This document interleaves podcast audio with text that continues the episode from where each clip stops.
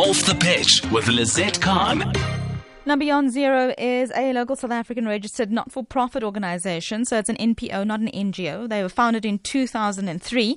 They've got footprints in uh, the provinces of the Eastern Cape, Limpopo, and KwaZulu Natal. To tell us a little bit more, we're joined on the line by Dr. Bulumko Mfutsane, um, a program director at Beyond Zero, as well as public health and HIV specialist at Beyond Zero. Dr. Futshane, thank you so much uh, for taking the time to chat to us. Good evening, Lizette, uh, to you and your listeners. Um, please tell us a little bit about Beyond Zero and what is the work that you specialize in?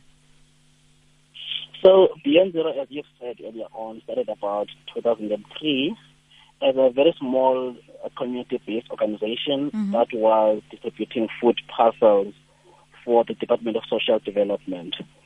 And since then, we have acquired uh, extensive uh, international donor grant management experience. Mm-hmm and we've received funding from different entities uh, abroad. Um, one of them is uh, President Emergency Plan for AIDS Relief, which is PEPFAR, yeah. and others.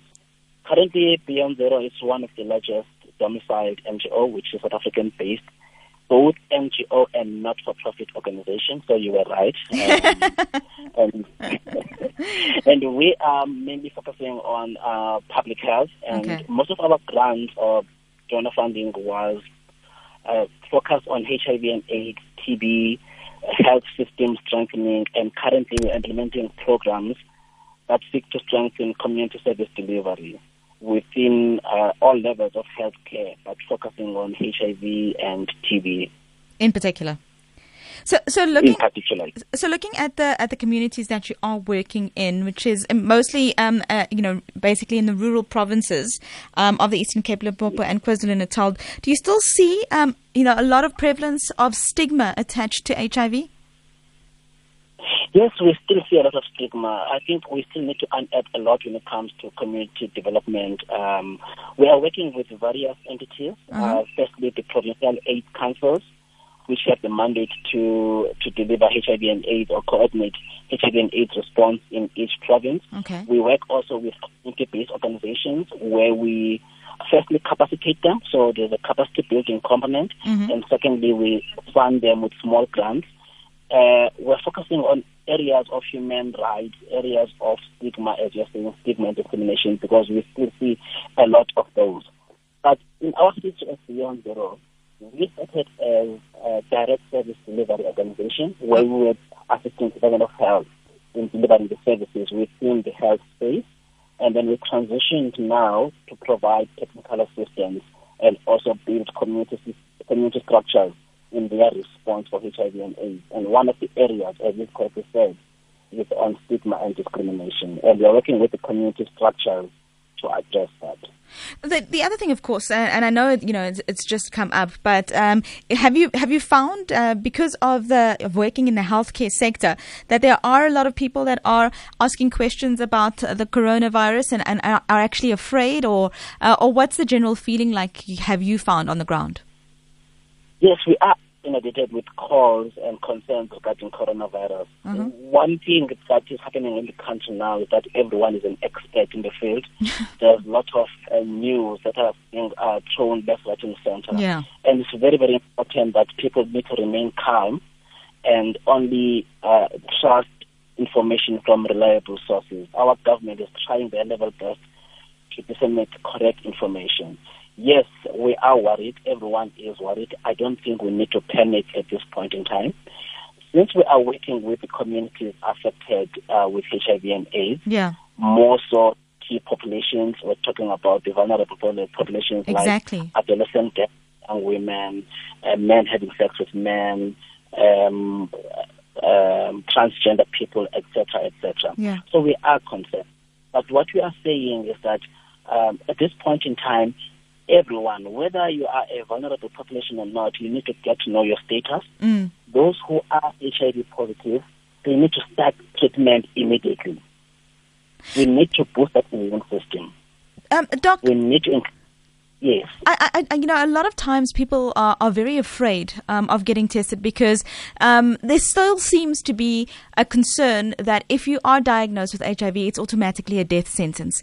Um, would you say that is true, or would you say that with the, with the steps that have been taken and the progress that have been made with regards to antiretroviral drugs and various other drugs that are available, it, it can almost be seen, and, and please tell me if I'm taking this too lightly, more as a lifestyle disease rather than a death sentence, which it was previously, if you look at the 80s and the 90s when it was just diagnosed. You are correct with that. So it, it, it's one of the chronic diseases. Uh, the way we manage HIV is just like how we manage uh, hypertension, High blood, yeah. diabetes. Yeah. Yes. So it, it's not a life uh, um, a life threatening condition at all. Science has progressed so much that that patients, I, I have patients who have been on therapy for more than 20 years, mm-hmm. and uh, you would never think that they are HIV positive. So being positive is just one of those diagnoses. It's not a life-threatening uh, disease at all, so we can easily manage.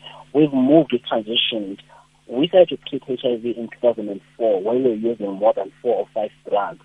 Currently, we are using only one, one. tablet a day, mm. which is very, very effective. There are very, very few side effects and um, people they do well in general. You will know as a country we've reached our first 90, where 90% of HIV positive people knowing their status. We are very, very close to reach our third 90 of making sure that those who are on treatment, their viral loads are fully suppressed. We are about 85, 86%. That's a we are very close to that third 90. So that tells you that if you start therapy and uh, you will do well. Most patients will do well uh, without any uh, scare that they might die or something like that. And our drugs are very, oh, very good. Um, Dr. Futshane, yes. if people want to get in touch with you, uh, if they want to help uh, Beyond Zero in any way, what's the best place to get more information? So Beyond Zero has a presence both in social media um, and also our uh, landline. Mm-hmm. So uh, I think I need to mention that our head office uh, is still in East London. Okay. Even though we, we have uh, an office in Centurion, we have an office in uh, Bloemfontein, we have an office also in Limpopo. So we have expanded with to more than the three provinces that are on our profile. We are in about seven provinces out Amazing. of the nine provinces in, in the country.